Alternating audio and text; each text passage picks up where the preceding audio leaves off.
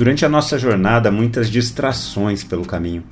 Seja a pé ou de carro, quando vemos uma aglomeração de pessoas, imediatamente diminuímos o ritmo para ver o que está acontecendo. A multidão tem o poder de nos distrair no caminho, fazendo a gente perder o foco. Vamos caminhar juntos? Desde a época de Jesus é assim. As pessoas se relacionam com Deus para conseguir algo dele. A experiência religiosa baseada na culpa e no medo passa a desenvolver uma relação a partir da barganha. Se eu fizer as orações corretas e me comportar da forma adequada, me tornarei merecedor das bênçãos divinas.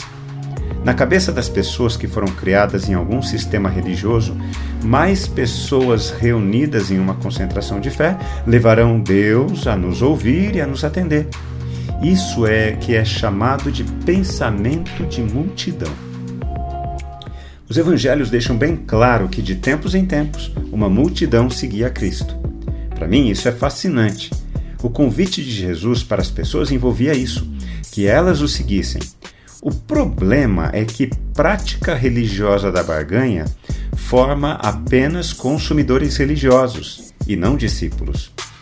Os versículos que lemos apontam que muitas pessoas de diferentes regiões seguiam Jesus por causa dos milagres que ele realizava. É muito interessante o fato de Jesus curar muitas das pessoas que estavam na multidão, mas não todas elas. Não sabemos por que algumas eram curadas e outras não penso que é exatamente esse o ponto. Não temos a capacidade de compreender a forma de Deus agir e pensar muitas vezes.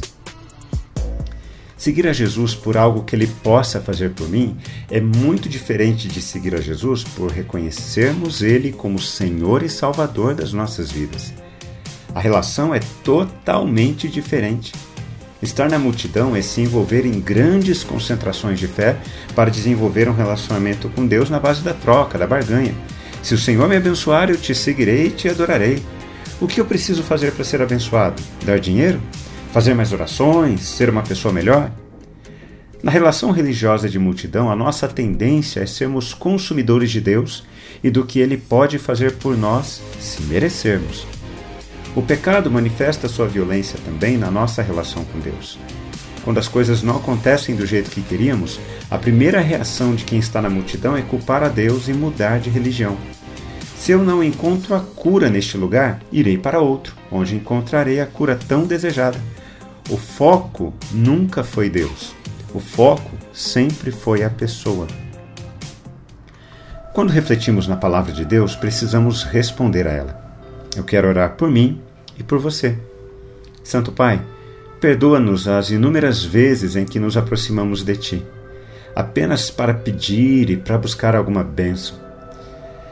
Não queremos ter o pensamento de multidão, queremos seguir a Cristo bem de perto, porque o Senhor é bom. Mesmo que o Senhor nunca mais nos abençoe, mesmo que as nossas vidas passem por dificuldades, é muito melhor estar contigo.